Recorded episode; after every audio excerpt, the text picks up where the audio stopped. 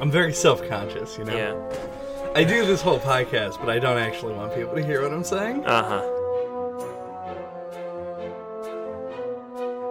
Welcome to No Clip, the podcast that's like a book club for people who think books don't reward them enough for being good at them.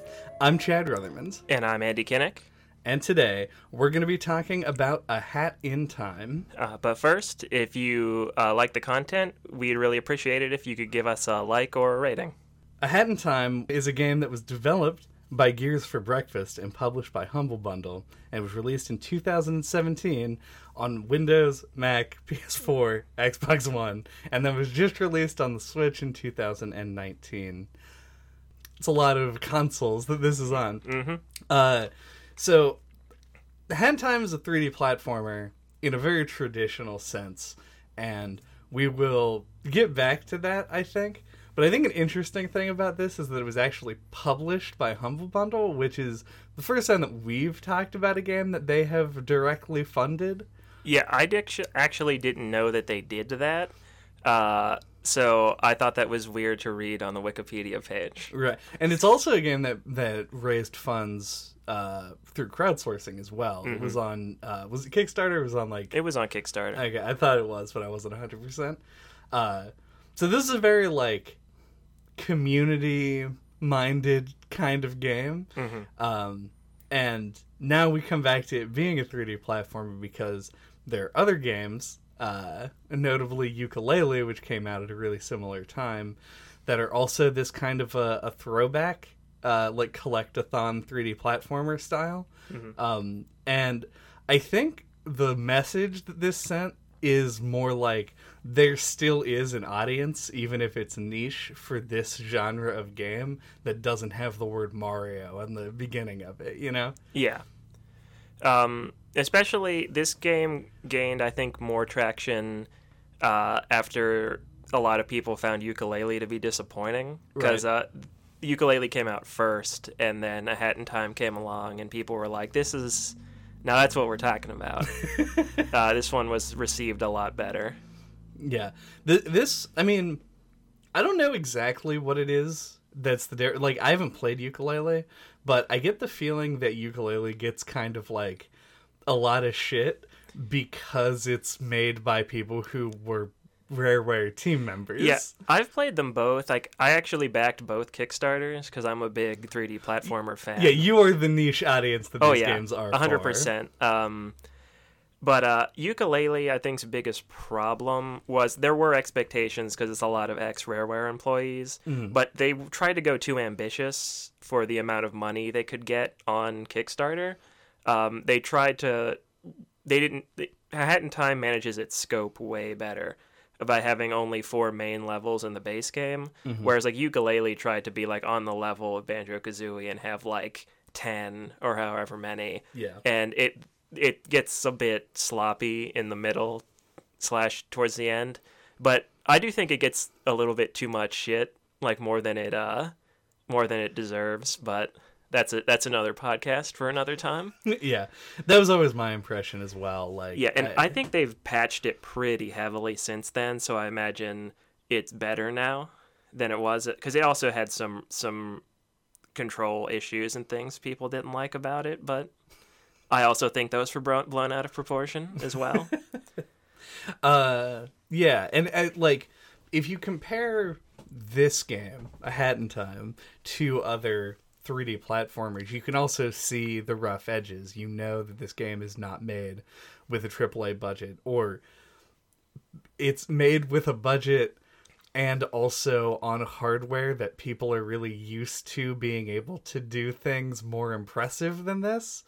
Uh, and I think that's where it like the the quality of this game and the fact that the expectations of people who got this game were lower is probably what made this game get a lot higher reception. Yeah, and you mentioned uh, up front that it's very like a community minded kind of game. Like this game started as a project by a guy who just wanted to like boost his like portfolio or his resume. Like he just thought he would make something small and it just kind of grew into this and I think they've it's been like a very modern approach to development where a lot of the team worked like completely remotely and never really met in person, at least for a long time, uh, as far as I'm aware, anyway. But um, and like it was just like a really open like development process. So yeah, it just it has it was just really smartly designed and kind of like yeah, as you said, it has lower expectations because it was such a casual, like humble beginnings. Yeah, humble bundle. which is why Humble. Bundle picked it up. Yeah, yeah, uh, I appreciate your efforts to disguise this fact by saying that you didn't know if the team members had ever met themselves uh, in person, because I'm not convinced yet that you did not Make oversee the, game. full design of this game. It it is very up my alley. If they were, if hey, uh, Gears for Breakfast, if you're hiring any graphic designers, I'll work for you. yeah, it just it feels the, between like the art style, the sense of humor, the style of game that it is, like everything does feel very much like your type of a game. Oh yeah, like this game pulled me in or like grabbed my attention pretty much immediately. Like I love the uh, Hat Kid's uh, spaceship Mm, as like a hub, uh, at least aesthetically and like visually and everything. and like, the fact that it's a hub. yeah, the fact that it's a hub, uh, it's just it's just really likable. Like the the first hallway when you come out of a room and like the way the rug looks, and it's like there's something about the aesthetic of it that's just really cool. And I know we've compared many a game to it, but it has this like Saturday morning cartoon vibe. Uh, I can imagine this as a TV show. Like Hat Kid is traveling home through space, and like she stops at a different planet every week to have a little adventure. Yeah, like her her house is not that aesthetically different than the kids next door treehouse. Oh yeah, it's like a yeah, it's like a clubhouse. yeah, She's even got like a pillow fort, and it's just like not really a pillow fort, more of just like a literal ocean. yeah, of, of the, the pillow pit Yeah, with a diving board. But like it, yeah, it just has this sense of like imagination, and it's kind of hard to describe. I think it takes a lot of influences from a lot of different places, and really uses them well and doesn't feel derivative. Mm. I think it's one of the game's biggest strengths because like a lot of the inspirations are like worn on its sleeve and you can point to a lot of different things and be like this reminds me of this. That reminds me of this. This reminds me of that. But like it doesn't feel like it's trying to like copy anything. Well, i think the one thing that I noted, and this is such a dumb thing that I didn't necessarily want to bring up this early, but uh, the the game is broken into levels, and each level has like a a, sta- a superstar, uh, like a, a a timepiece for you to collect, and when you collect it, it boots you out to Mm-hmm. the next it- thing. it's very classic like mario 64 and sunshine like mission style Right. But they also have these areas that you can go into. Uh, it'll show you a picture that are called rifts, time rifts. Mm-hmm. And uh, it's a hard word to enunciate properly. Rifts. Rifts. yeah Uh, but when you go into them, they put you into like a specific area outside of the main world. To, an abstract level yeah, well, some of them are abstract. Other ones are like like the I think they're the purple purple riffs are different yeah, yeah, they have like narrative associations. Um, but the regular riffs that put you in the abstract world contain oblong rectangular platforms with pegs on them that spin. And I was like, that's just they took the Mario Sunshine wood block with pegs and copied it and then just desaturated all the colors. And we're like, here it is. Yeah, like even that though, as specific as that one thing feels, like those levels also really remind me of Mario 64 because of the music that plays. It feels very like Dire Dire Docks. Like the fact that it's like underwater uh themed and like there are whales in the background and they like you can hear whale cries once you get close to the timepiece like it does enough different unique things with it that even like the really specific references like the owls or the crows in the owl express level are clearly just uh uh psychonauts references like the milkman conspiracy kind of thing. Uh it, they it, it does puts enough of its own spin on it that it's it stands out as its own thing to me Yeah. I mean, I agree. It's just that one object that I Yeah, wanted yeah. to cut because it is very. it's weird because it's such a generic It's a, object, it's a very specific thing. but it's though. a really specific object because of its association. Like, yeah. and even it rotates in the same. It's, Yeah.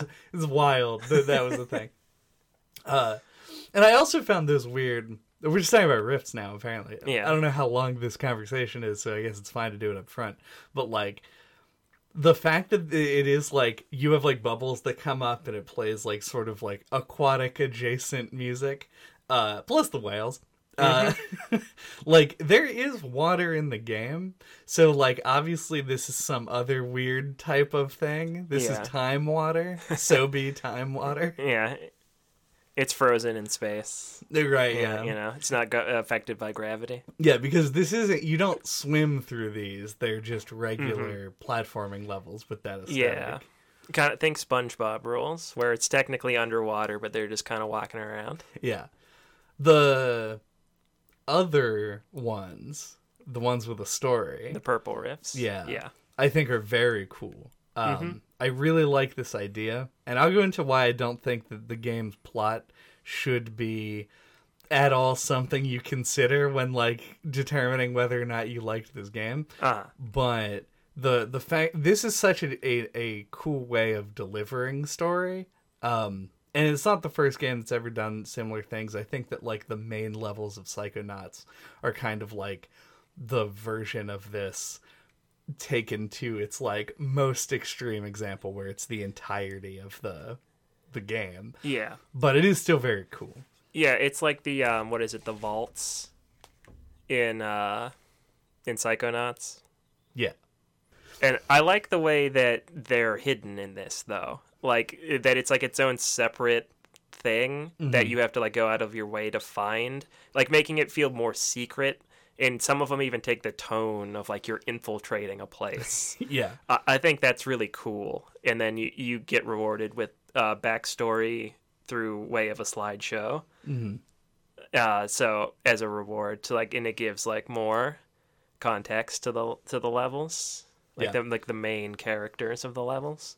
and I feel like a lot of them, specifically like the the the the backstory that they give to the villain characters, goes a long way to sort of like explain the ending of this game. Where I feel like if you just got there and never did any of the time rifts, you'd be like, "This feels weird."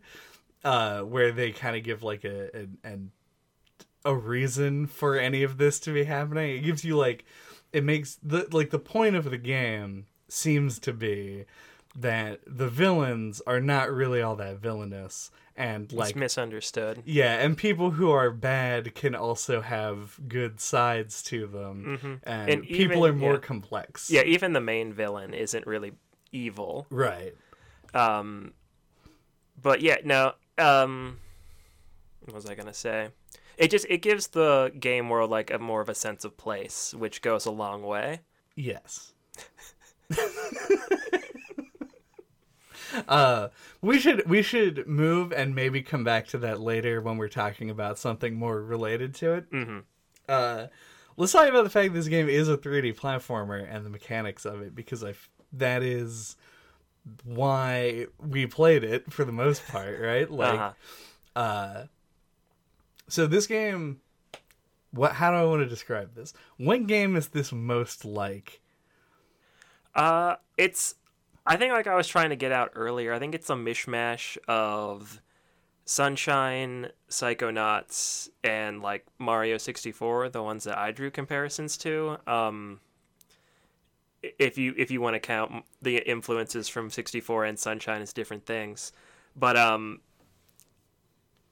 Yeah, in each, it's hard to pin down because I think each level goes for like a different thing. Yeah. Um, so yeah, I don't know. I guess my answer is it's several different things. I don't know if you had something different in mind. Yeah, I was my thing. I liked Psychonauts a lot, both the game and also your comparison here, uh, because I think the key thing is that that uh, Hat Kid has like a double jump hmm and also like the Mario Odyssey dive thing. hmm Well, Uh, that's in all the Mario games, though. Nah. Yeah, you can like dive and jump and dive and jump. That's like ripped straight from Mario. I'm arguing more the like midair utility. Oh, the mid-air version. Yeah, yeah, yeah, yeah. Like that. The, the fact that your uh, your mobility in the game is design like the platforms and everything are designed around the fact that you can you don't often get a lot of vertical height but you can get across huge horizontal distances Mm-hmm. uh, and i think that's sort of to me anyway that's like the defining factor of like how this game plays in comparison to other 3d platformers Yeah, it's got a good like sense of mid-air control. Mm-hmm. Like you could save a jump, like that that may have otherwise been flubbed.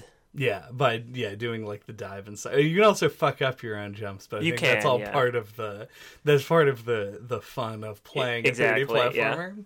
Uh, is panicking and going, ah, I gotta get, and then you end up way overshooting the Mm-hmm. thing. Yeah, it's bad and great, and uh, but it makes me really torn on how I feel about this game in comparison to other the aforementioned eight 3D platformers we just talked about. Uh-huh. Because this game does in its platform design what I loved about games like Mario Odyssey and Psychonauts and does in its world design what I loved about games like Mario Sunshine and Psychonauts. Uh, and I think when you like take the the the two and put them together, the problem that we run into is the game has this really expressive movement system, but these worlds that are designed with like a sense of visual consistency that makes them kind of difficult to platform in because like you don't exactly know what everything is and how you're going to react when you interact with it. Mm-hmm. No, I would agree with that. Um, especially also a thing that you mentioned is that it seems like the movement is designed for like covering big horizontal distances, but like the first level, Mafia Town, is a vertical level. Yeah. Um, so it seems weird that those they don't clash or anything. You know, like they're compatible enough, but it's weird that the first level in the game doesn't go hand in hand with the mechanics as well as you might expect. Yeah, I think that that's a really good point. I, I I didn't really consider the layouts of the levels in that context, mm-hmm. even as I was making that argument, but it explains what I'm thinking a lot because by a huge margin, my favorite like individual level was Subcon Forest. Mm, and it's the most open. Yeah, it's huge and like the collectibles are all fun and they have like so Mafia Town, we're just gonna compare the two. They're like my two favorites, I think. Mm-hmm. Uh has vaults as its like uh level collectible where you find codes and when you find the codes you get the vaults and shit. And they have things in them. In this in uh Subcon, the version of that that exists are these like fire spirits that control whether or not like chunks of the level are open. Yeah, like there are these invisible walls basically, but it's like a firewall in Yeah. the game, you know, that block your progress and you have to uh, collect paintings and throw them into the fire for the fire demons to get them to to take down the walls. yeah, well to make them die essentially, yeah. Uh uh, but they want it, so it's okay. Yeah, they're they're begging for it real creepily like. Uh, but in addition to that, the other mechanics in Mafia Town don't really make that like that much of a new engaging experience. I mean, it's the first level, so you don't need to like spice things up yet. But like, while you're looking for these vault codes, you have things like umbrellas that bounce you, uh, which are mo- somewhat unique to that level, uh, and what else? There are lots of balloons in this one. Yeah, there's a lot to bounce around on. Um, I think Mafia Town kind of suffers from including too many things in it because Yeah. like they they want it they, they I think this ties into the way the power-ups, the different hats are designed. They put as much stuff as they can into the first level, like they're going for a Metroid kind of thing to make you curious about them and you'll want to come back later once you get the new hats to like be like, oh, I remember this thing I couldn't get to. Maybe this hat will let me get it. Right. I think they're going for that sort of thing, and it creates a little bit too much like visual noise, and like like you were saying with the vaults, um, the vaults end up being I think a little bit harder than they should be, and it seems like the developers realize this too because when you touch the vaults. There are these little like uh, streamers or whatever you want to call them. A little line comes out of it that just takes you to where the the little ticket is yeah. the code. Uh, and so it's because there's so many vertical buildings everywhere that they get occluded and they're hard to find. Uh, so they feel like they need to give you a helping hand to find them, and it's just like a little bit too much going on. Yeah. They were a little over ambitious with uh, with Mafia Town, I think. And the design of that follows through to most other collectibles. There will be like something that leads you to where it goes, uh, or to where it is. And uh, Pons. yeah, with the exception of uh, like the big collectibles, like things that are just like things you collect throughout the game. Um, but like the the fire has trails that lead to all of the paintings that you have to throw in. Mhm. I think where Subcon succeeds, where Mafia does not, is the fact that in Subcon, well, okay, I'm gonna lie, I'm a little bit, uh, or I'm gonna, I'm gonna, I'm gonna say I'm being a little bit biased here, uh, because Subcon makes heavy use of the best hat in the whole game, which is the the the mask, the Dweller mask, Mhm. uh, which is fantastic, and I want to talk about that mechanic for a million years, but maybe not a million years, just like one year. You want to highlight it? I want to highlight because it's fucking great. But it has that and this big open area, and you have the like it makes you want to explore it more than Mafia Town, which makes you want to take an aspirin. Like the, those are yeah. you two. It's Mafia Town's more like clustered in a smaller space, Mhm. and Subcon's more spread out. And I think the way that they gate some of the areas makes you even like more curious. It does. It makes you want to explore even more.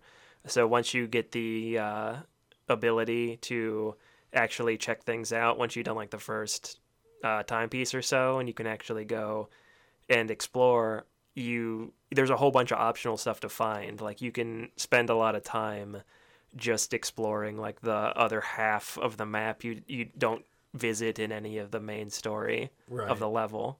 and they've got like the the long sight lines and everything like you can see the like yarn balls and relics from further away Mhm. and because of that it's sort of like it pulls you toward them it gives you that like that feel like i gotta get it it's right there Mhm. and then you get there and there's a whole platforming like puzzle setup and also the game has like and this is something i've been playing another 3d platformer recently it's called super mario 64 Mhm. and one of the things that I was actually impressed by, um, because I haven't played Mario 64 in years and I didn't play very much of it when I did, Uh-huh. uh, is that there very frequently super different routes that you can take to get to things, like Mhm. anywhere on a map. And in Time has less of that because I think Mario's were a lot of just sort of like they just shoved shit in it because they were like, we don't know how to make this yet. Mhm. And so by accident, you can do wild shit to get to the places you want to go. Mhm. Uh, in Time has some of that, and it feels more intentional. And Subcon is also the best place for that because you've got all of the jumps that you can make around on the tree boughs and shit. Like it's great, uh, real, real good. Yeah, it, it's almost like a, its own secret like tier to the level, like the upper part. Mm-hmm. Like once you uh, are able to get up there, like you can go all the way across the map, just jumping on little tree stands and you know little swinging on nooses. The news that talks to you, I Yeah. love that so much. It's very creepy. Yeah, it, I love that neck. Uh, yeah, That's such a a good I neck. think it's because it's like obviously like this game is just like an all ages game. It's not aimed at kids.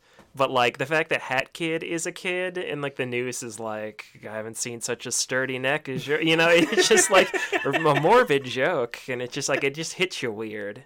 Even though it is funny, like you're like, uh, you feel kind of weird about laughing about it. Yeah, I think the thing that makes it such a good And the voice is great. Yeah, the voice is super good. And they like even in the credit sequence, they try, the news shows up as like a representative of of Subcon Forest. Uh Yeah, I think what makes it so funny is the fact that it is like extremely unexpected, Mm-hmm. but the thing that it says is what you would expect it to say. Yeah. So it like throws you. It, when I say throw you for a loop, I mean it in the most literal way possible, both because it is a loop and because your expectation goes from this isn't going to talk to oh my god, it is talking, totally unexpected, and then but what would a noose say? Exactly this. Uh-huh. Uh, so the noose, excellent character somehow. I, I like the idea that it actually doesn't like what it's used for and is very depressed. so it wants a sturdy neck. Yeah, so, that it doesn't break. die, Yeah.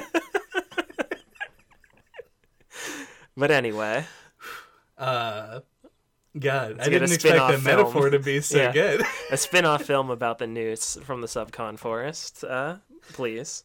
exactly. Uh, so yeah, that's man. We all right. We're a little bit far. Yeah.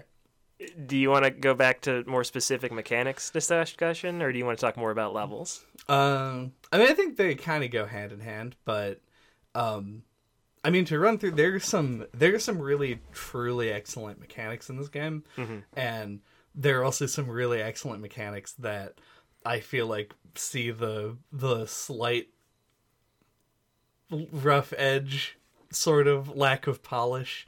Uh, the one that I want to call out is the um, the badge that lets you swing with your umbrella, Oh yeah, the the hook shot. the hook shot. yeah, Because I think the game even specifically refers to it as the hook shot.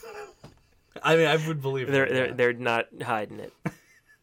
It does work differently than the hook shot does. Yeah. So, uh, It's kind of like the grapple beam in Metroid. yes, uh, and your grapple beam in this game, which is an umbrella, Mm-hmm. uh, is like love the idea. I I love the design of the levels that utilize it, but then the actual execution feels really stiff, and it's very easy to just like accidentally go not at all where you're intended to go with it. It's it's very I don't know.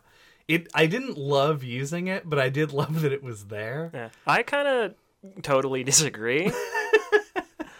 I I really like the implementation of it and think that it is pretty easy to use. I'm not but saying I have played the game 3 times now, so I might maybe my first playthrough wasn't as smooth as I'm remembering. it wasn't necessarily that it was difficult to use, it's that the result of using it was not ever what I wanted it to be.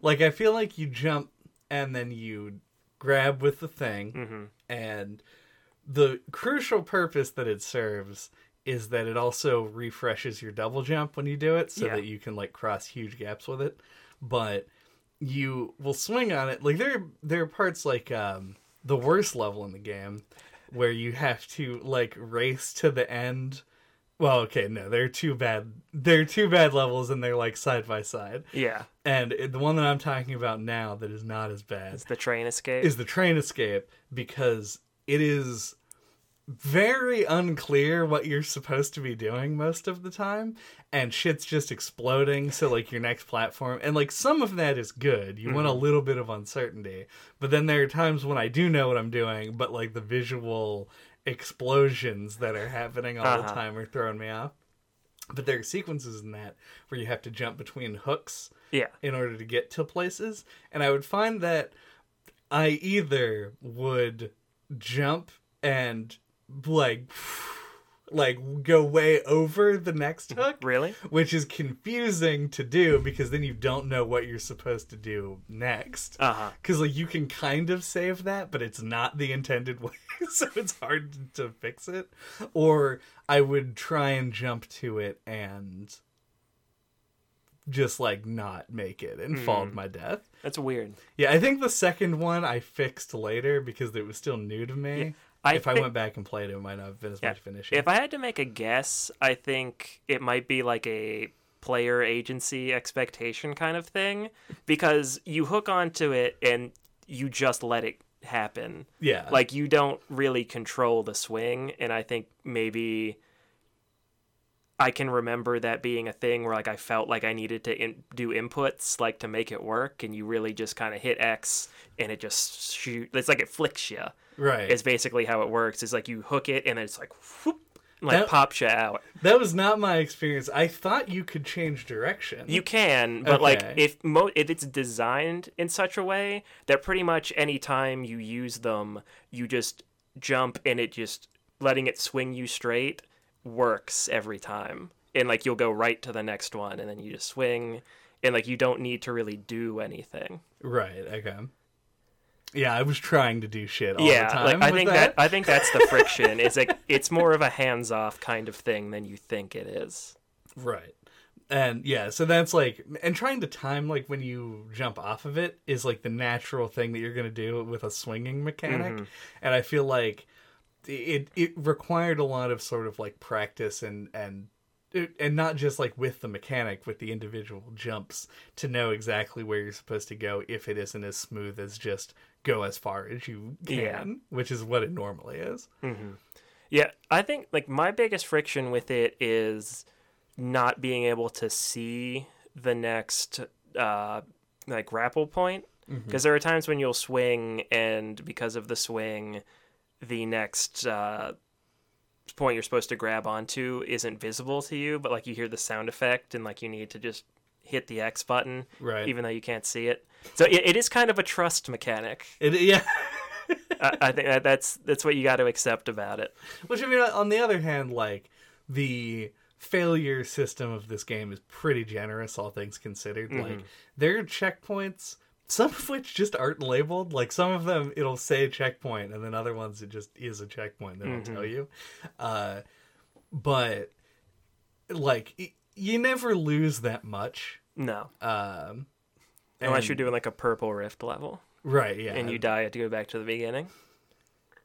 Yes, unless that, which is you know a little bit worse. hmm Also, lampposts act as checkpoints in the blue rift levels. Uh, that's a cla- that's a coda move. Uh huh. Uh, it's a very deep cut reference, Right. Uh, but yeah, that's uh, that's that. I'm surprised we got that much discussion out of that particular mechanic because I had two other ones I wanted to Oh, talk yeah. about that I hate completely. okay. uh, which are the bounce on shit mechanic, which is impossible to one to see. Once you get one, you're fine. It's just automatic and does it for you. But they always place them way too close. And maybe my depth perception is bad, or maybe it's something what it is. specific about red balloons. Because I actually had less trouble with the sandbags, Mm. but like infinite trouble with the balloons. Yeah, that's another landing one. on Yeah, that's another one that doesn't ever give me any problems. it probably is like a depth perception thing.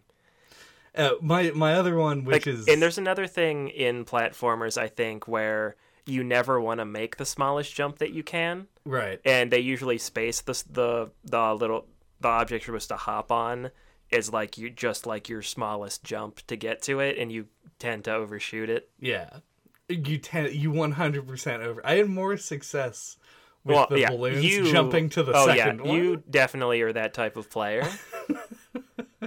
but anyway, your other mechanic. is the dive attack, uh, which I learned something way too late about the dive attack that I feel like should have been more openly tutorialized. Uh huh.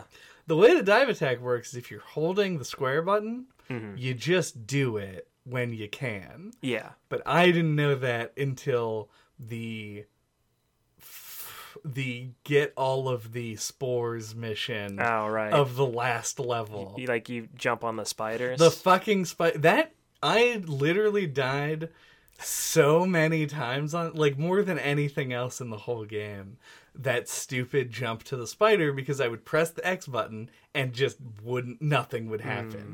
And I would just fall and die. Yeah, I think I had a similar problem my first playthrough, but like any other, like on this playthrough, I just instinctively knew to just mash the X button. Yep. I didn't know holding it worked, but Oh, maybe it's it the, is ma- It's the same forget, thing. It yeah. probably they probably both work, but yeah, you have to have the input in whenever the window to press it comes up and it doesn't always flash on the screen. Yeah. Yeah. It fucking sucked ass, and I hated it. Uh, and I basically never wanted to do the dive attack at all.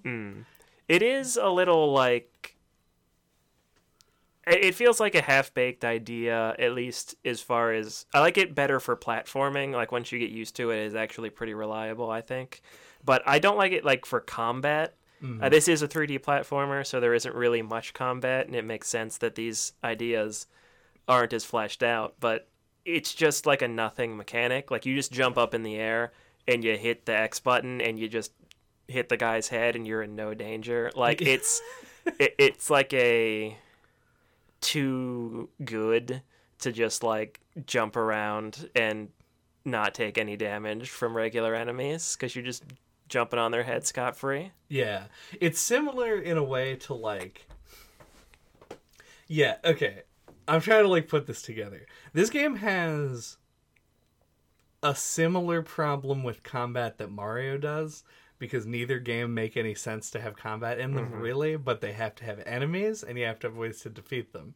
Now Mario when he was a uh, uh, just a plumber dude. Yeah. and it was rendered in two dimensions had this elegant solution of jumping on an enemy because jumping on an enemy uses the jump button which is great. That's what you want to be doing in your platformer. And the like act of attacking them is a risk reward because you want to jump on top of them but if you miss them then you could potentially be hit by them because their hitbox is usually just a thing around them Right. very simple, easy to understand. The problem when it goes to 3D is that jumping on things is a lot less reliable. But I think still works. I think it's still a fine way of killing things in a th- in a 3D platformer because they're like platforms. You have to make the enemies a little bit bigger. Yeah. I think they worry about uh, your problem with the red balloons where people are gonna just miss the jumps Yeah, and get hit a and, whole and bunch. yeah get frustrated. So what both games did is that they gave their respective protagonists a three-hit Combo. combo Yeah. melee attack and all enemies just die in one hit for the most part like there are a few that you actually have to use multiple attacks on in uh hat in time but it feels weird to have it there and is rarely used and so what they did is they took the homing attack from the 3d sonic games which is not a source of inspiration you really want to draw from uh, and they just put it in. They're like, do the homing attack, but it's slow now. Uh, yeah, I agree. It feels too safe, and the combat in this game is fine. Yeah, I think I would have been totally fine with it if it was just like the umbrella three hit combo thing. Yeah, Like I wouldn't have mentioned it at all. Like the weird homing attack is just like I feel like I, I see how that came in, into the game, but like I, I probably would have cut it. yeah. Or maybe that's just hindsight. I mean, there's like this use that it has where it like takes people out of invulnerable states, Mm-hmm. which is a I don't know. Like that probably could have been designed around as well. Like Yeah. the mafia guys, you basically never need to kill them in any level Yeah. except for when it's like specifically Like, like, a story thing. Yeah. So the fact that that enemy type takes 3 hits and then is invulnerable until you hit them with the dive feels unnecessary. Uh, its use in boss battles is a lot more because they could actually put phases in that they wouldn't have been able to otherwise. Uh, but yeah, it's weird. It's a weird mechanic, and I don't know how yeah, to feel about it. I actually it. think I kind of forgot about boss fights while we were talking about that somehow. I actually like the way it's used in boss fights. Yeah, I don't know if you want to talk about boss fights because I actually do have a bit to say about them. Sure. Uh, but do we want to take a break first? Yes. After the break. I was just gonna say after the break, but decided not to.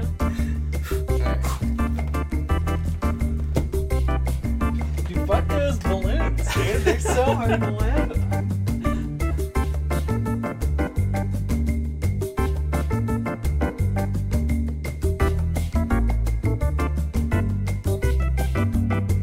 Welcome back. Uh, we're going to talk about the parts of the combat that make sense and are good. Uh, in contrast to the last part where we talked about the parts of the combat that weren't as good. Uh, God, I really want to. I just like talk like rapid fire three things in a row that I didn't like about this game. Uh huh. It's those are like the only three things, and one other thing that I'll get to. Yeah, I, I have some nitpicky things that Yeah. I, I could complain about, like a pedantic asshole. Yeah, I mostly just wanted to get those out of the way because, uh, and we're about, about to talk about the bosses, which is a great example of this. I think a lot of the design is fucking smart as hell. Uh, with very few exceptions, almost everything about the bosses is stuff that I, I actually really liked. Which is impressive because not all 3D platformers have good bosses. I would say most don't. Yeah, like a lot of them don't even really try. Mm-hmm. Like you look at Mario games, like uh, specifically like 64 and Sunshine, kind of have them early, and then they are just like, eh, just and kind then they of drop off. Yeah, then they stop having them. Yeah, because if you look like the boss of Ricco Bay is uh you clean teeth. It doesn't really count as a boss in like the traditional sense. You're not fighting anything. Come on, Chad, you mean Noki Bay, Oh, you're right. Yeah, sorry. not Ricco Harbor? right, yeah, Rico Harvey. Yeah, Noki Bay. Yeah, I like that game too. Shit. Anyway, I'm a fraud. Yep, I'm gonna have to revoke your gamer card. God, I just got that card. Um, but no. Uh, so the bosses in this game, they're they're weirdly spread out in a way that is strange. Like, Yeah, you can kind of spread out the whole game in a weird way. Uh, like the pacing, yeah, if you don't play everything straight through, which I mean, there's no reason why you would uh, necessarily, but well, there are instances where you can't. Like, there's a level in Mafia Town, which I didn't mention. Is it weird that they're the mafia? Does that? It doesn't make any sense as far as I can tell. Uh, no, it doesn't make any sense. Uh, it's funny, but there's a lot of like if you start looking into that detail, there are a lot of things that don't make sense about it because the the mafia town is based on that one city in Greece that like everything's based on, like that Yeah, the map in in Overwatch. Overwatch. Yeah, but they're Russian. Yes. like they're a Russian mafia.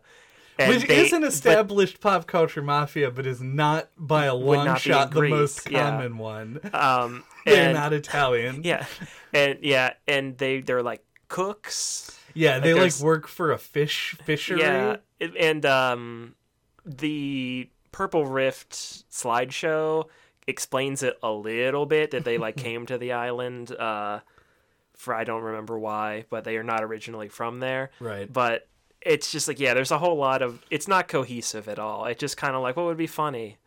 It's basically kind of what it feels like. It's weird because there's such like a, a, a thematic tie in all of the other levels, and then Mafia Town is just like very wacky and like happy-go-lucky, make no sense. Mm-hmm. Yeah, it kind of feels like that cartoon vibe that I was talking about earlier. It just kind of feels like, yeah, whatever sticks, you know, like uh, funny mafia dudes is testing well with children right now. Uh, just put that in.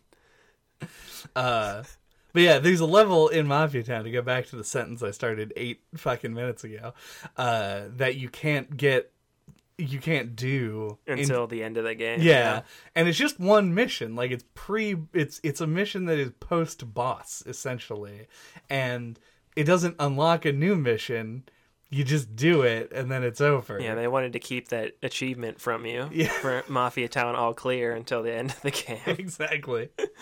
Uh, and then like some of the other levels are like that, and the other ones aren't. Like the the Deadbird Studio doesn't have like a weird secret extra level. You no, well, yes, it does. Well, it's it's the very poorly concealed secret level Yeah. It's a more it's more of a surprise than it is a secret. Yeah. Uh, and it it does. You can if you play straight through, you'll get to the train escape, and you won't have the hook shot yet. Right. So, it depending on how you play, it, you can run into little speed bumps like that. Yeah. Um, but Mafia Town has a boss, Deadbird Studio has a boss, and uh, Subcon has Subcon a boss. has a boss. Yeah, it's two of them. It does have two of them. Uh, and then there's a like final final boss. Yeah. Uh, but Alpine Skyline does not have like a, a regular boss. No, it has like a climactic final mission thing that's different than a boss. which would be the best mission in the whole game if you didn't have to jump on those spiders. Uh, so aside from that, uh, it's very it's it's interesting that they kind of spread it out that way, and they're they end up being really far apart because you mm-hmm. have to do you can do the mafia boss like immediately when you get it, mm-hmm. and then you have to get other items in order to complete Deadbird Studio. So you have to play a little bit of the other one. And one of the bosses is- is open right from the start but then the other one you have to complete all the other levels to get to and then the final boss will open up probably before you've even fought all of the bosses Yeah, you need just a little bit more than half of the timepieces to beat the game yeah i think it's like 25 Yeah. of 40 so in the base game. Yeah. yeah which is what we we should clarify i guess we are just talking about the base game here you have played the dlc most of it not. yeah um and it's weird I, I just found this out while googling that the dlc is only on pc and weirdly switch. Okay. They released the version that came out on the switch has the dlc but playstation 4 and xbox one don't have it yet. Which is weird. Yeah it's super strange because i played the playstation 4 version. Yeah and that's what i did initially too and then didn't realize that i couldn't play the dlc on playstation 4 so i had to play through uh the, i didn't have to but i did play through the game again on pc uh just to play it. Do they have bosses in the dlc chapters? Um i beat seal the deal. It does not have a boss. Okay. it has more like a climactic final mission. And i'm assuming uh the other one um metro does because it has like a like an evil character uh that's kind of like presides over the area is the is the yakuza boss Yeah, the Uh, their boss esque. yes for sure. and i imagine that she has to be one Mhm. so but can't confirm yeah, uh, but the actual bosses that we did that, that I played and that we're going to talk about are the mafia boss. Uh, d- did is the boss different in Deadbird Studio depending on who wins the like award? You do fight the other whoever wins is the one you end up fighting Mm-hmm. uh, so it can be either one and i do think there are little differences to maybe uh, like one or two things but it's mostly the same Oh, yeah. same fight i have done both of them Okay, cool. Uh, and then Snatcher is the boss of the uh, uh, of Subcon Forest. Mm-hmm. and there's the outhouse as well who's like more of a mini boss yeah, i like they use that almost as like a training wheels version for the final boss like it has a lot of similar mechanics Yeah. And there's there's stuff to it that's like there are definitely parts of each of the bosses that I found like kind of unclear. Like you have to do a little bit of trial and error to get, but they were never they felt like when you went in that they were unbeatable monstrosities. And then they were never really all that hard. And the unclear guessing game aspect of them is incredibly true to the genre in a way that is like hard to describe but is like very like you feel that when you're in it. You're like i remember playing banjo kazooie and i didn't know mm-hmm. how to fucking hurt gruntilda. Like that's it just makes sense mm-hmm. that they that it's there because of the inspirations of the game. And I ended up being a pretty big fan of all of them. They were the challenge that I was wanting, I think, more than I thought. Yeah, and uh, I feel like I agree with that entirely. Like I remember the bosses giving me trouble my first playthrough, at least a couple of them. But on any, I've played the game three times now, and like second two playthroughs, the bosses are like tissue paper. uh, when you know what you're doing, so yeah, like they strike a nice balance where they feel real challenging the first time, and Yeah. that's what you want. It is, yeah. And it's it's a weird thing to want because part of what you're asking for is to be lied to by the game. like you're gonna like, oh, how am I ever gonna do this? And then you just do it, and you're like, that's how I'm gonna do this.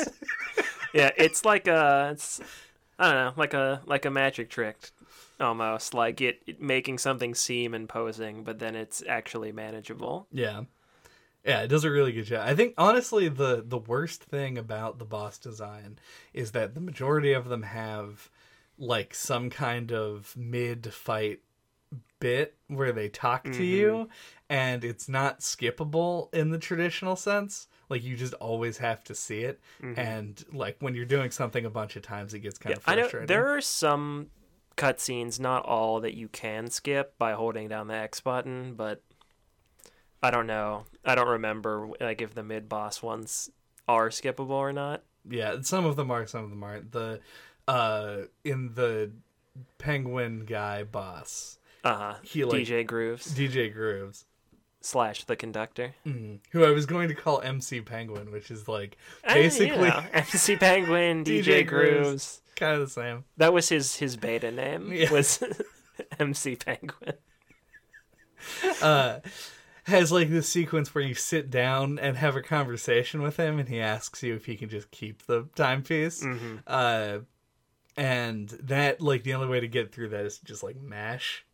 Uh whereas like Snatcher's opening sequence can be skipped, but like the middle sequence can't. And Snatcher also has a part where he does a thing where it like it, it fades to black and he shows up and then there are two copies and one of them's a cardboard cutout and you have to look at one of them. Mm-hmm. And i had no idea what the game was asking me to do because it totally changes your control. And then it just like I just lucked into hitting the right one occasionally uh-huh. after I figured out I had to hit them. Up until that point, I was just treating it as like a one life I lost Yeah. immediately. it was very weird. I don't know. No, yeah, that definitely isn't clear. Like the messaging on that, I'll I'll agree with that.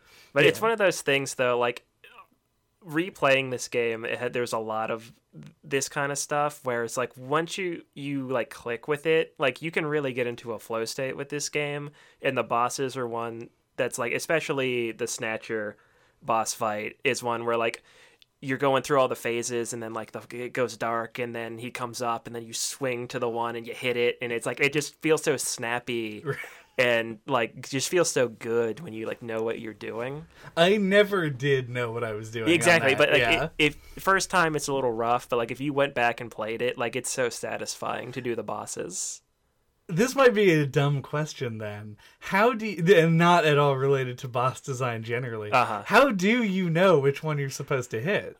it's hard for me to say because i feel there's visual cues but i can't like think of what exactly they are Okay. off the top of my head i think it's the way his face looks Okay. but like I do it with without even thinking. Like I just like can tell and I just do it. All right, because I never did figure it out. The spirit of got, Hat like- Kid fills me, and I know which one to hit.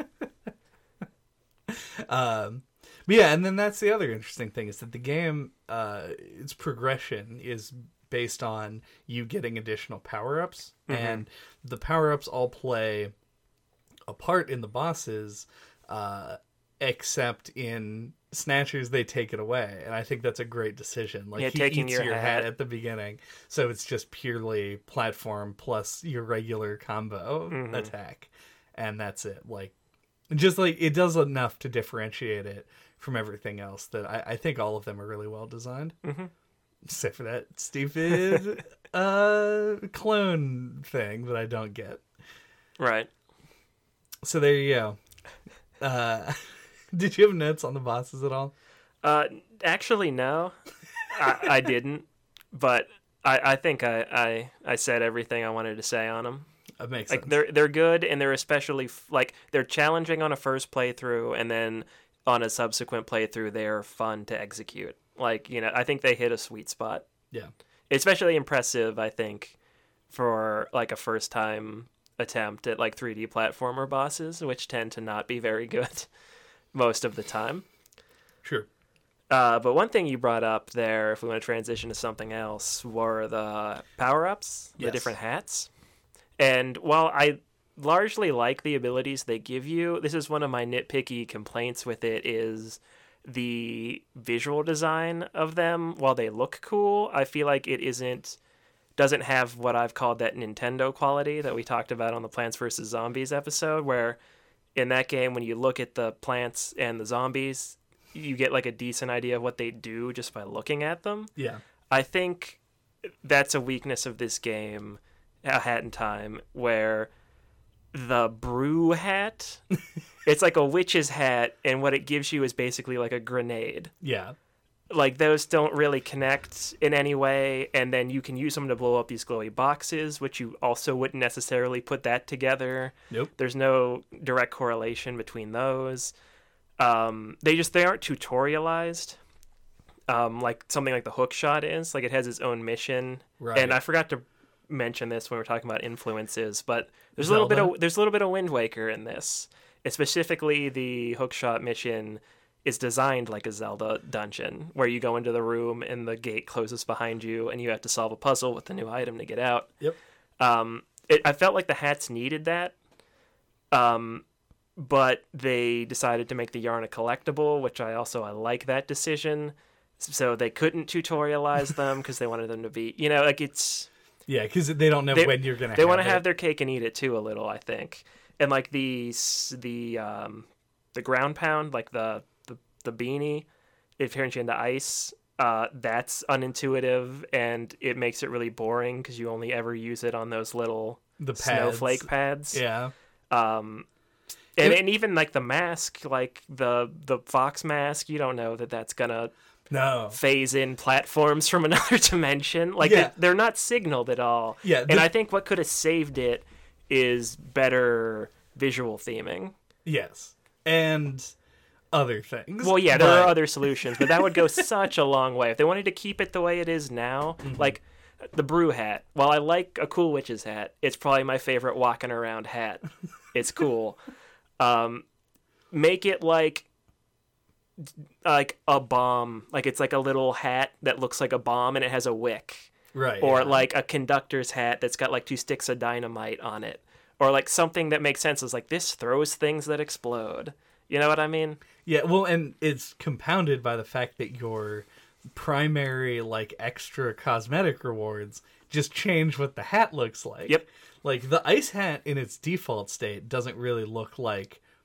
It's like a bear. Yeah. It's got te- like teddy little bear ears on it. Yeah, and it's like a blue knit cap. But, like, by the end of the game, it had been like a Santa hat, and it was also like a weird spiky hat. Yeah, I got like, one that I really like that makes it like a helix, which doesn't make any sense for the ice hat, yeah, but no. it's cool. And the fact that it's like an ice hat. There's so many things in video games, even like specifically looking at video games, that you associate with ice and like ice doing things. Ground pound isn't one. That's a Mm-hmm. Brand new association. it's weird to me that they decided they wanted to make the ground pound like they wanted to include a ground pound but make it so limiting. yeah, it doesn't. I, I never don't- used it outside of the traversal. Like it's really it's a there's- super jump. There's hat. there's no other use for it. you can't like it's stomp on an enemy. Or I've never tried it. I don't think I that might work. There's like no reason to do No. it because your regular attacks are way more effective. Yeah, like the homing attack would just be better. Mm-hmm. It no, yeah, that's a really bizarre design decision. But yeah, the Dweller Mask, which I've already said is my favorite. It is cool, yeah, One. but it you wouldn't know what it does. The first thing I tried to do with it, because of all of the the minion characters, uh, not Illumination Studios minions, uh, in Subcon. yeah, will uh, talk about the Dwellers, Mm-hmm. who are presumably the the things that the mask is modeled after, and like, oh, they're so hard to talk to. Blah blah blah. I was like, do I put the Dweller mask on to talk to dwellers. and then I can talk to dwellers and they'll like tell me shit. But no, it's way better than that. But the game gives you no indication of what that is. It says that you can see through the eyes of a dweller. Mm-hmm. And it's not until like way later there's like a guy who's like it's amazing that dwellers can't even see things Yeah. like this and they like they pass right through them and you're like ah yeah yeah Mm-hmm. but the actual effect is fucking amazing for a platformer mechanic because it's like this button that switches what thing is going to be your platform and what Yep. not It's um similar to the mechanic in Guacamelee Yes. that like shifts the realities. I just like shifting realities. Yeah, man. it's I cool. like uh, fucking Link to the Yep, Past. Link uh, Between Worlds. Link Between Worlds. it's a is just good. classic. Uh, Light World, Dark World. Uh, But yeah, I, I and I think all the levels that utilize it are really fucking well designed. The Twilight Bell. Twilight Bell is the standout, yeah. amazing. No, no, I, I don't disagree. Um, was I gonna say? Yeah, oh, the sprint cap is the one that stands out. It's like you can you know what that does when you get it. It's like a hat with wings on it, uh, a visor. Oh, in in one of the DLCs, they introduced just a baseball cap, Oh, okay. and I was like, this feels like it was missing from the main game. That none of the hats are a baseball cap. yeah, Because especially seeing Hat Kid in the baseball cap with the cape, and it's just like this seems like a classic kid thing. yeah, like a costume that Yeah, a kid like- would put on and be like, "I'm gonna go save the world." Yeah, Captain Baseball. um, but yeah, no, the Dweller Mask is great, um, and I like that you have to they gate one of the relic rooms behind a wall that you have to use the Dweller Mask to get get to get past. yeah. What's a relic room? Like the the rooms where you you put the relics, like on the Oh, stands. oh yeah, the one that's like in the Alpine skyline area. Yeah. is yeah one of the the weird like star walls, hmm which kind of sounds like narwhal. Star that Starwhal is a game actually. Oh, that's about a space narwhal. Yeah, it's like an arcadey game, I think. Anyway, I'm apparently not the only person who's thought of that. Uh, but yeah, so that's those are the hats. Mm-hmm. I agree with you completely on the visual design and the fact that like they change, which makes it harder to cycle to the Yeah. ones that you need at any given yeah, time. they either needed stronger visual theming to communicate what they do, or they should have been tutorialized. Yeah. I think. even if it was just like as you pick it up like you know okay so when you get a time when a timepiece shows up on the map it creates this like temporal bubble that when you walk into it changes the music and everything like slows down and shit and then you can jump up and grab the thing. Hmm when you get a new hat pop them up and be like look now it's the tutorial area. I, I think they wanted it to be like a completely player driven curiosity thing where where you get you make the hats yourself and then you have to put them on and figure out what they do. Like I think they wanted that to be part of the experience. But then I know if you're a player like me, that just makes them super easy to ignore. like you'll get the hat and you'll be like, "Well, I already had this and this and this that I was doing, so I'll look at the hat later." Uh, you know right. like i do that kind of stuff in games all the time so if you don't like put it in front of me and are like hey this is it and you could use it for this like i'll i'll put it off and i'll it'll be like a whole level later i'm like oh yeah i got that hat yeah that's basically the opposite of me yeah i know that yeah you tend to explore your options a bit more than i do Yeah, like I would I was actively counting down once how much yarn I needed to make a hat. In every other instance I just had the yarn as soon as I discovered it. So uh, with the exception of the time stop hat, which takes like a huge amount of yarn to make. Which I also think is a cool hat. yeah Uh, I like the idea. The It- way that it's described and the animation made me feel like it would kill you to use. like it, it like X-rays you, so you see like your heart beating, and it plays this ominous noise, and it's Mm-hmm. like the name, like in the description of the hat, it's like we're all gonna die at some point. I'm like, what the fuck is happening? yeah and i like that it it uh gives you a like an advantage on the final boss if you have it Yeah. you can slow her down with the time stop hat You can beat the final boss without the time stop hat. yeah I didn't even try. I was like, this is clearly because she does the the fucking Dragon Ball Z like teleporty zzz, thing zzz, yeah yeah, like moving. real she's got thing. vulnerable times Well, yeah, she does, but I just assumed that you needed the time stop hat to hit her. no So I guess I was wrong. But uh, yeah, that was actually we didn't talk about the final boss at all. But the final boss is the one exception I think to the rule of bosses, where it feels like a victory run boss is more than like an actual challenge. yeah But maybe it's because I was like time stopping all over the place. Now, I don't think the time stop hat makes it like too easy. Like they didn't Majora's Mask it. right. I thought that might be It just the case. it just gives you a nice advantage. You're rewarded for getting the uh for the all the yarn. You are kind of Majora's masked in that because you don't need to even play the last level to get enough timepieces to Right. unlock the final boss. Is a light Majora. Yeah. Yeah. Majora Minor. exactly.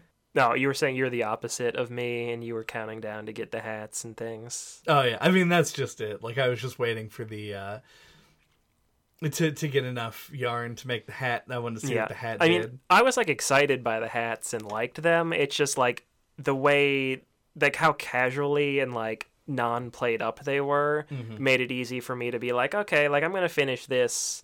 Like you know, because you're in the middle of doing something when you make it, and like that always put it on the back burner for me. yeah, I think that's fair.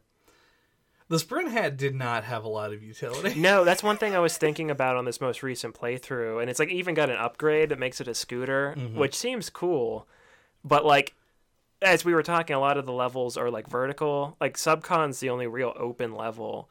Um, And it's the one that has a Yeah, mission that that specifically uses, uses, the it, scooter. yeah, and like because like Deadbird is a lot of linear story levels, and uh, Alpine Skyline's a bunch of little islands. So you don't really ever have the opportunity to really use it. Right. It is a shame with um, with Deadbird the way that that was designed because probably my favorite thematically. Like I love the idea of Deadbird Studios Oh, yeah. as a level. It was my standout favorite the first time I played the game because I didn't know what to expect from it, and like Deadbird Studio certainly wasn't it. Like you know what I was expecting, and Murder on the Owl Express is maybe my favorite individual mission. So like it really stood out as a favorite, and I like it the uh, the secret air quotes final level was really cool to Yeah. find and stuff. So, but I on further playthroughs, I I think Subcon is the best level. Yeah, I would agree with that, but Subcon is definitely a standout. The Deadbird ended up being like my least favorite level, I but think it's Mafia Town is maybe my least favorite. But I think it's it's very subjective, especially it depends on what you like doing a lot. Mm-hmm.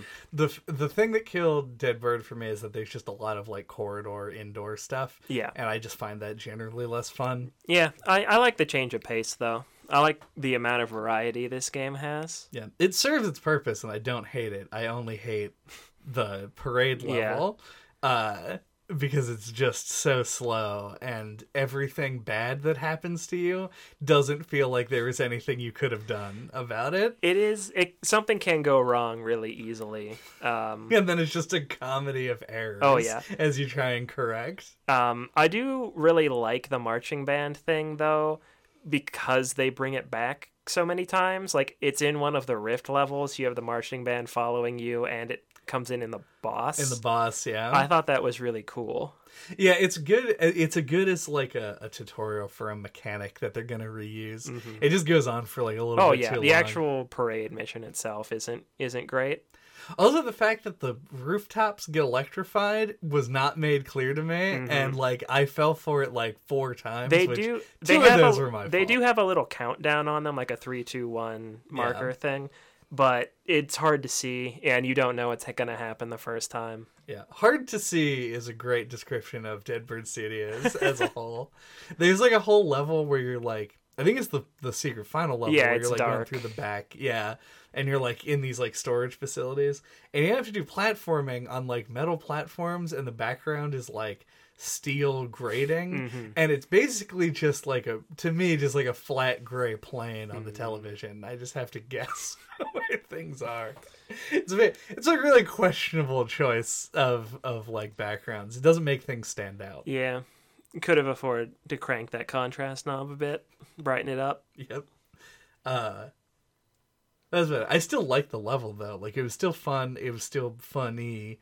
There's a lot of interesting shit going on, and it's like it like heavily uses stealth mechanics, which are could be better, but also are not bad. Like I do enjoy them because it's still a platforming challenge most of the time. It's about like getting under and over things that can see you, Yeah. as opposed to just like walking slowly. And they're not like an instant failure. Right. Like they have like a little bit of time for it to like fill all the way up for it to uh actually boot you Yeah. or make you like And it doesn't like start you over. It just sort of like deals you the back a little bit, yeah. yeah, which isn't bad. yeah.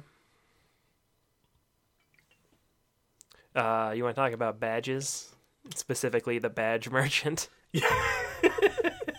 I, yeah, we should actually talk about that fucking weird thing. Okay, so to anyone listening to this or you, Chad, uh, I feel like the badge merchant reminds me of a character from something, and I don't know what it is. Like his big red shirt and the purple pants, and like the red shirt's got the belts Right. around it. Like I feel like another character wears a very similar outfit to that, and I cannot think of what it is, and I might just be crazy. But if anyone knows, tell us on the Discord. Check out our Discord server. Um, because I it, it bugs me. Yeah. Like almost like it might be because okay. It feels like it's like a reference or yeah, something. It- or it could be like supposed to be that character, but they've like I I doubt that, but I do. It feels referential to me. I feel like that's the explanation though for why he's all weird and glitchy. Glitchy, yeah. Like it's it's that character, but he's like been through a meat grinder, a He- digital meat He, grinder. he's Sans Sans Undertale. He's Sans Undertale, is what we're trying to say. Uh, but no, yeah, I love his voice. Yeah, Like the first time you you find the badge merchant, you're like, what the fuck? Like, because like he shows up in like Mafia Town like the first level, and you're like, what is this guy? he Like- feels very out of Oh, place yeah. here. Uh, and he he never feels. If there's ever a Hat in Time two, we need to go to the world that he, the badge merchant is from. Is all I'm saying. Yeah, I can see that. Um, but anyway, he's just a very weird design, and I want to know if he's a reference to something. But uh, do you do you have anything to say on him or badges themselves?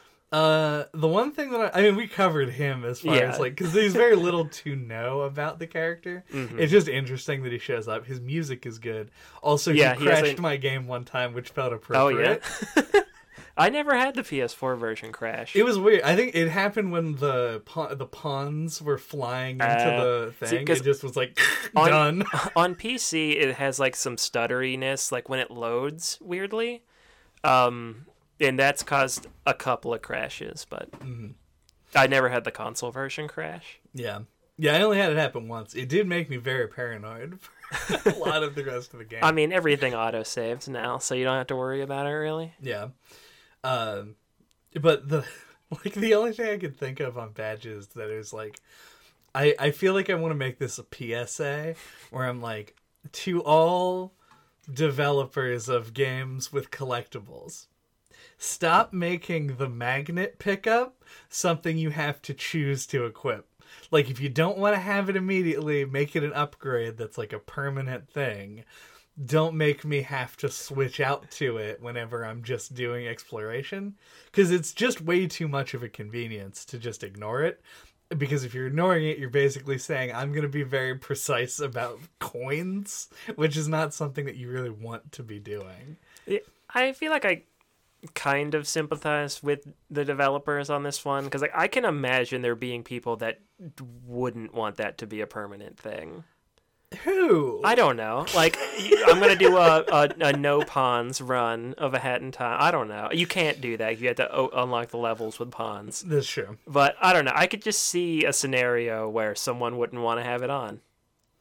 Okay. Like I think abilities like upgrades um should be equipable and unequivocal. Like when we were uh, uh, yeah, that's the right. I, that sounded like it wasn't a real word when I said it. Right. Equipable.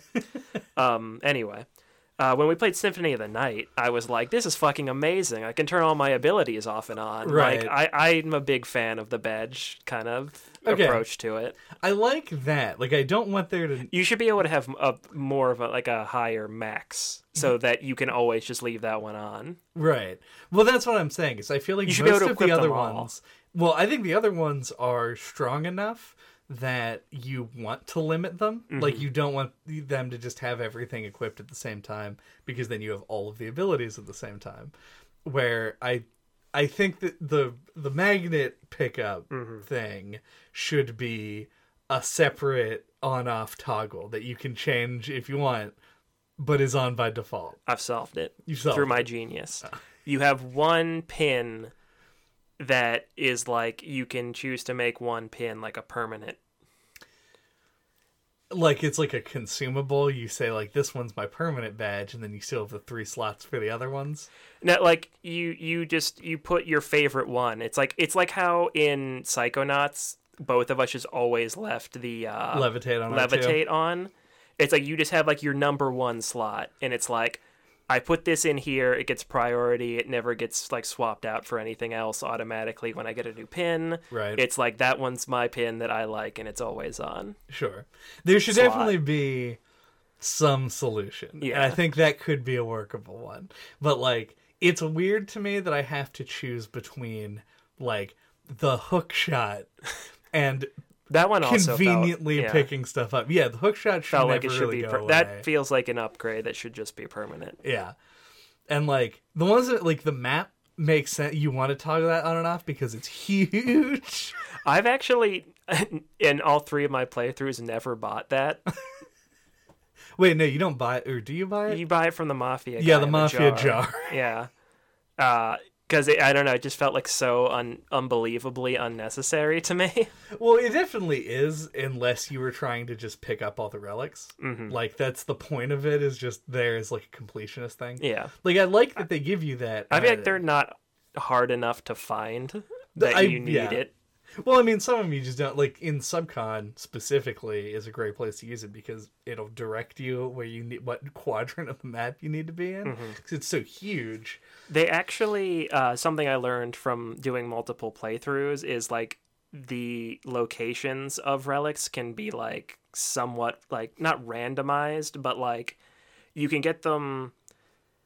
Like there are certain chests I think that are tagged to be like they could be relic chests, uh, Uh. depending on how like many you've already gotten. Because like there were ones that I got in one level on one playthrough and then I got them in a different level in another playthrough. So like depending on how many you've already gotten, uh so like there's they're not fixed, I guess is what I'm trying to say. Right. They're okay. like a it's like a dynamic system in place. Which is presumably there so that you can't look up a guide Yeah. to be like, where's the tinfoil hat cow? Right. Like that's the one I know I'm missing. So as long as you explore and you're finding enough stuff that's like off the beaten path, like you're just gonna get them all. Well, until you get to like the last two or whatever, where you don't know what level they're in or what. Mm. Well, so the, just- the map is like a checkbox for that. Yeah, I mean they could just know. be in any level, so you just have to. They're not hard to find, in my opinion. You don't need that pin. I'm just saying it's a good. It's a good existing. Oh no. I wouldn't take it out. Yeah. I just think uh, personally it feels unnecessary.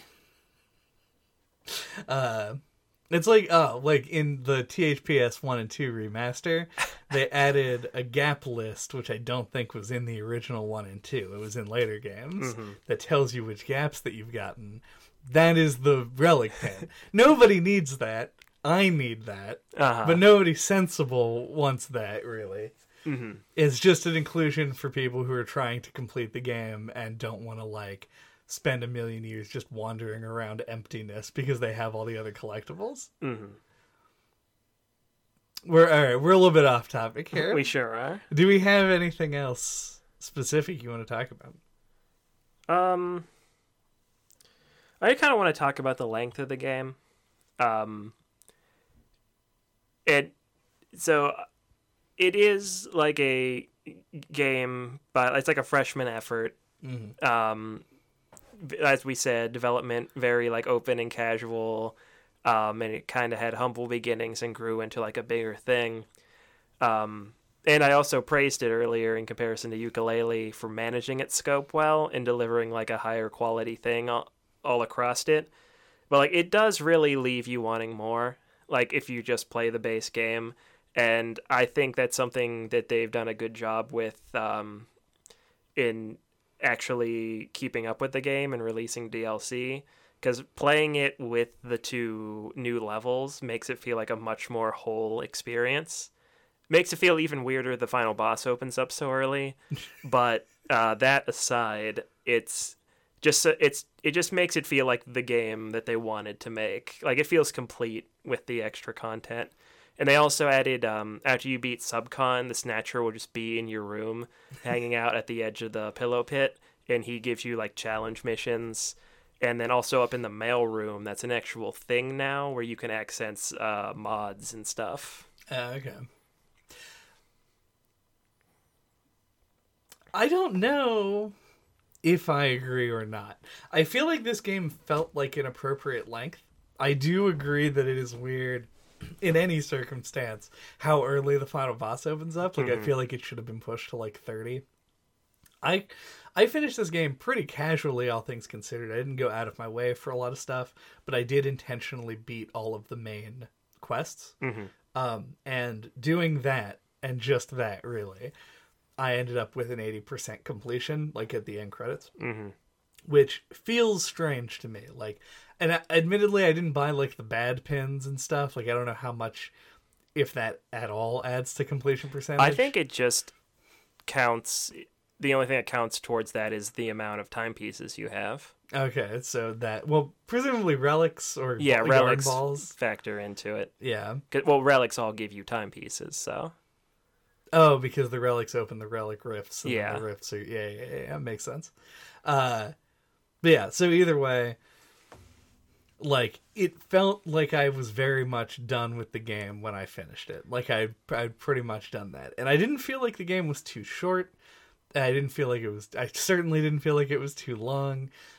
But I also feel like with two extra levels, I would feel the same way. Which I feel like this is the type of game that you put in exactly as much as you want into it in a weird way. Yeah. like I mean, even Banjo Kazooie feels too long now. Like Mm. I feel like Banjo is like a great game when you're ten because you just play banjo for that's what you do for a year. right. but now that's not what I want to do. Yeah, I mean, I don't disagree. Like, I, I think it's satisfying. Like my first playthrough, like I thought it, I, I liked it, and I felt, you know, uh, satisfied at the end. But like, I really feel like you get your first level, you feel like you you get your legs, and then the second level is very like narrative and like a different sort of thing. And then you have Subcon, which is really good, and then Alpine Skyline, which does a different thing. It's like it really feels like it just is like kind of culminating and coming into its own by the fourth level, and it feels like it it could do a bit more for you uh, with like another level or two. Like I remember finishing it and thinking like I really wish that had like one more level. Uh, And now it does. and now it does. Yeah, now it does too. But yeah, like not a big criticism or anything. It's just like an in an ideal world, I think uh it like it just kind of I think got going uh like firing on like delivering on its max potential and could have uh, benefited from like letting that run run free into another level. yeah, I can see that. like it, it could have maximized its potential a little more with one more level is the simple way to say that Right. yeah, I mean, and we've talked about. And I don't wanna overstate that. things. Yeah. Yeah. Well, the thing that this game does, though, the reason that I, the reason that I agree with you, and also agree that it isn't a huge criticism, is because we've talked about this effect in a couple of other places before. Like, uh, we talked about how. Uh, Monument Valley felt like it was every level was just sort of like an idea, and they didn't fully expand on what your abilities actually were. And The Unfinished Swan is a game that introduces a bunch of cool concepts but doesn't take any of them to their like full possibility space. This game feels like it it doesn't feel like the whole game is a tutorial for nothing, which is really the important thing. Mm-hmm. Like the game plays like a full game all the way through and because of that it made it less impactful that it just sort of ends kind of abruptly. Mm-hmm. But i do agree. I think a lot of times when you're talking about games that have good pacing you're talking about games that have like a real snappy sort of like moment to moment. And i feel like this game has bad pacing in that it feels like you are moving from place to place and then it's very abrupt that it's just like you can just quit now if you want yeah, it's. I I think it's one thing I have in my notes that I thought was maybe a little bit too nitpicky is like, as I describe, each level kind of feels like it's its own little different thing, and it kind of makes the game as a whole not really feel as cohesive as it could, and that might also add to it. Um, the feeling like once you're done, you're like, oh, like this kind of doesn't feel tied in like a tied together as much as like some other games might be yeah but you know as i said I don't think it's like a like a big thing or anything. Oh, would you did you uh did you give Mustache Girl an extra timepiece? Uh I did this time. Um, it seemed like the thing that Hat Kid would do. I don't remember what I did before. I feel like at least one playthrough I probably didn't. But uh, I, I threw her I threw her a timepiece. Through a timepiece. Yeah. That's good. Uh does that do any like I mean I guess you haven't gotten through to the the the sixth level or the the second DLC yet, but like I don't think it's gonna come back damn. in any way. that's like a post you beat the game thing, and that's usually not canon right. when you go back and play DLC. Um, so it's as if that hasn't happened yet in my playthrough. But um, yeah, I don't know. I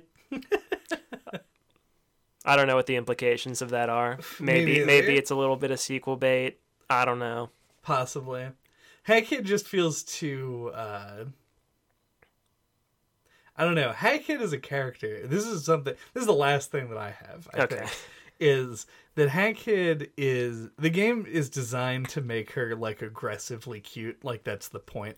At like you unlock a level, she does like a little Yeah. dance. I don't know if this is something like a part of Gearbox's like official branding for the game. Gears for breakfast? Gears for what did I say? Gearbox? Who's Oh. the Borderlands yes, developer? okay. Gears for breakfast. Um, it described it as like the cutest 3D platformer ever made, or something along those lines, like the cutest collectathon or something like that. yeah. So that's definitely intentional. Yeah, and the the comedy in the game is sort of like this juxtaposition between like her very soft exterior and this very harsh world uh, in a lot of ways, and then they subvert it by taking the harsh world and making it soft as well. They're all friends. Uh, yeah, it. She feels very much like a like a '90s thing to me. Like she's just got this kind of attitude to her. mhm.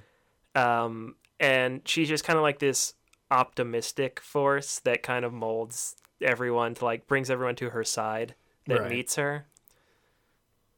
And like it doesn't really go much further than that. She's just more she's more of a concept. Like she's just a blank slate avatar that's cute, Yeah. You know. And then that's kind of like that. That's She's the a little interesting plucky, thing I because I, guess. feel like that isn't a hallmark of the genre, and like was a choice that they made. And I don't know. I think it worked out pretty well. I think the visual design of this game generally is pretty good. Yeah, yeah. Um, I know they went with cel shading for the reasons people usually go with cel shading is because it's easier to make something that looks good. Uh, it, take, it takes less time, I guess I should say. Um, and so yeah, and they they lean into that. Like everything looks very visually appealing. Um, I like their use of like their texturing i think is nice like uh, one thing that comes to mind is like the boards like there's a lot of them in mafia town i think they're they're just like that flat brown color but then like the wood grain like the way it's styled just like it just looks appealing it's got a lot of pop to it Yeah, and and they don't like because there's so much going on in a lot of the levels. You can tell that there's a lot of work that went into making those textures and making them sort of like stand out as different things. Like with very few exceptions, like most of them do a good job of being visually noticeable, and the the the spaceship. Uh, like hub world is really just like a celebration of color for the Oh, most yeah. part like it's so bright and everything is like real wacky and there's weird like there's a text-based game that's just like in this big computer that has like wide angles and it's just like Yeah. it's designed all strange. It's like the plutonic ideal of like a clubhouse. Right yeah. Got all the cool gadgets and stuff. And zork. Yeah, that's and what it's I also it's got in my- zork it's got a roomba you know all the things that kids like. Hell yeah. Uh, in classic no clip fashion, uh, you want to talk about that that soundtrack? uh sure Because um, I know one of their Kickstarter stretch goals was if we get X amount of money, we'll get Grant Kirkhope to write music. Uh, and I'm pretty sure, don't quote me on this, uh, but I know he did a few tracks, but I'm pretty sure the one that stands out the most that he did is the hub theme. yeah Like it feels so him, uh, and it's a it's a great track. I think. Yeah i agree. I, I honestly it feels very spacey and like adventure like it it's it fits the tone of the game pretty perfect i think it's got a theremin in it which Yeah. is a very uh, space instrument hmm Um, I don't know. I don't know how I feel about the soundtrack, honestly. I'm not in love with it. I'll say that much. I think that That's fair. it has things in it that are good. The elements that it clearly copied from Banjo Kazooie and other rare games Mm-hmm. are the excellence in in like like ambiance, I guess Okay. like there's a there's a sense of place to all of the music that feels appropriate except then they have places like mafia town where you have no idea what type of music you would expect to be playing there Mhm. and i feel like it's not that the music clashes but it's not the same level of like really tight uh like synergy between Yeah. the music and level Yeah, it's kind of like what we were talking about with other aspects of the game. It's like a little bit of a lack of cohesion in in parts of the design, yeah and I don't disagree with that. Um, there are still good Yeah, no, yeah. music, There is some standout tracks, but I think overall the soundtrack isn't quite as strong uh, as some other. Like I feel like 3D platformers tend to have really really good soundtracks. Uh, and Yeah, it's but- usually because the levels themselves have personality, and it's easy to write themes for things like that. the money spent on Grant Kirkhope was not wasted. No, is what it- I'm it sure was, wasn't. It was definitely Um, well done. Did you unlock any of like the remixes through the uh, Rift tokens? I didn't even know that was Oh, a thing. You they might do. not be in the console version. I don't remember, but they you'll get and then uh, a band from uh, Deadbird Studios, like a band of owls, right. will move into like the ship, and then you can request them to play music. Interesting. Yeah, it's cool, Yeah. It's like the, the nice jukebox. Yeah. in- Yep. exactly like that. Sarah Mist. Sarah Mist. I think that's about all she wrote. Yeah. Do we have final thoughts? Well, you were gonna go with felt. Felt for hats. Yeah. eh. But it's weird that you use yarn to make the hats, because like who has a knit? Like just the ice hat's the hat, only one that makes sense. Uh, no, I don't. I don't actually have a final. I was not thinking about it. Um, but uh, for my final thoughts, I guess I really love this game. Um, going back and replaying it, it is a bit rougher around the edges than I remembered. Um, I think it's got a little bit of a slow start. Um, and but like once you click with it, I think it's it's a game that's really easy to get into a float state with. It's really fun to play. Like as evidence, like I just played through the whole game a third time just to play the DLC, and I did that in like a day and a half. You know, like it just once you like really click with it, it's like all other great 3D platformers. You can just you just want to keep playing it. Um, but yeah, that that'll come when, when you spend a lot of time with the game. You'll you'll kind of you'll kind of get to that spot. Uh, I do remember the first playthrough being a little bit rougher, but um, yeah, the game it's very charming. Um, it's really impressive given the the background of the game, the team, um, all things that we've said. uh, humble beginnings uh, grew into something like pretty great. I'd love. I can't wait to see. Um, or at least I hope that they make keep making games like whether it's a sequel or something new. Uh, I'd like to see what they do next. Um, yeah, just this is a really great game. It's not uh, gonna like uh, it didn't. It's not gonna like blow anyone's mind. Didn't reinvent any wheels, but like it's really great at what it does, and it's very impressive given the team. Yeah, I really thought that I, you were gonna make it all the way through your final thoughts without saying the thing that I was gonna say for my final thoughts, which seems to be a theme these days. but you got me right at the end there. I yeah, I agree. I think the the takeaway here is that this is a game that was made with love by people who love the type of game that they're making.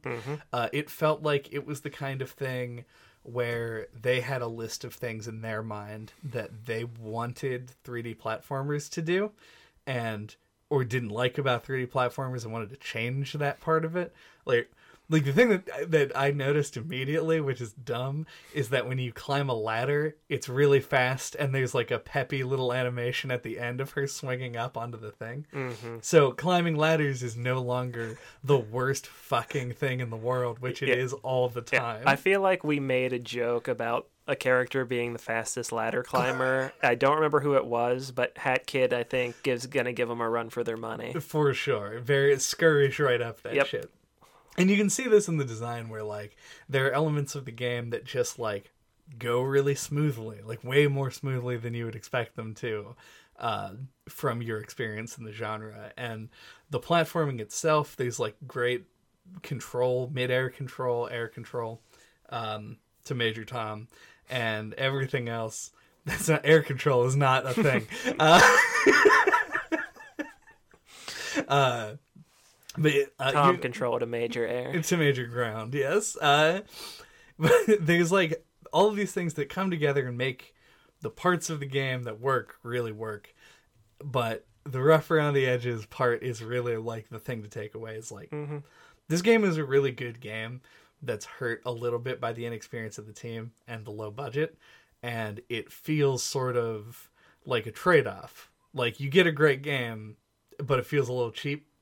But I don't personally give a shit. Like I just think the game's real good. hmm Yeah, Uh, and I think the thing I was trying to get at with my final thoughts, but kind of stumbled around it, is that fades away the more that you play it. But you have to be the kind of person that wants to keep playing it. So Yeah. And yeah, like I was saying, I was just playing Super Mario 64 because the Switch version just released. And my first thought was, oh my god, why does Mario control like a big fat ass? and uh, the more that you play it, the more you kind of like, you understand the quirks and the differences. And same thing applies here, where once you get a grip of it, it's real simple and it feels fluid and smooth. So, uh, definitely a game worth putting time into and the more time you put into it the more you're gonna get out of it so. Thank you for listening to no clip this week. What are we talking about next time? oh god what how do i even outro this? All right so at the beginning of this podcast uh we're we're trying some stuff uh you would have heard us give this weird new like intro bit. It's not very different from our normal shit but we want to change it up a little bit. And the reason these things are coming to mind is because next week next time early october roughly there uh, is going to be our 100th episode. Woo! hurrah! You can tell how excited we are and for the 100th episode we bounced back and forth a lot. We had ideas that were really self-masturbatory and then there were, there were some other ideas that seemed more like these are big episode ideas and like maybe we'll just hit them in a different way. So what we settled on is and this might be why it takes a bit to get this episode out properly. Mm-hmm. We're going to attempt to get everyone that we all know and love as the guests of No Clip. Uh, JJ will be back. Dan will be back. Dan's brother Steven will be back. And of course, Janelle will be back as well. Uh, and we're going to talk about a game that we all enjoy playing together, which is the Jackbox Party Pack.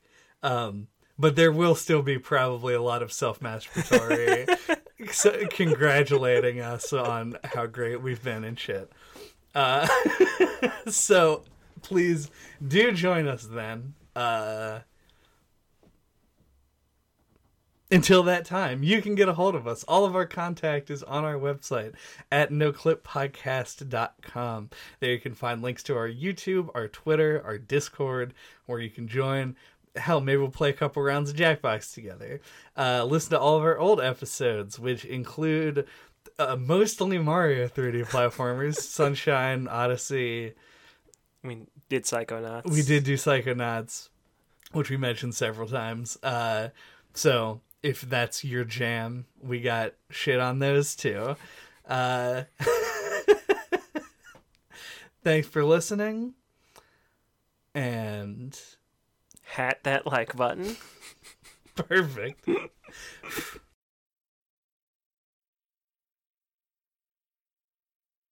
I get to be number one because I bought the mixer. Yeah, I mean, I get the.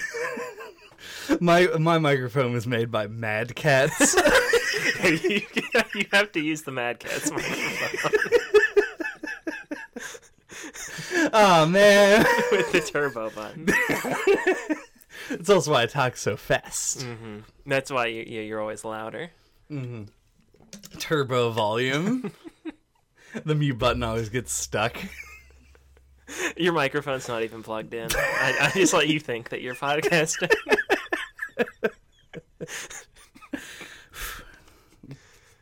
All right. It's probably about as far as that joke's gonna go.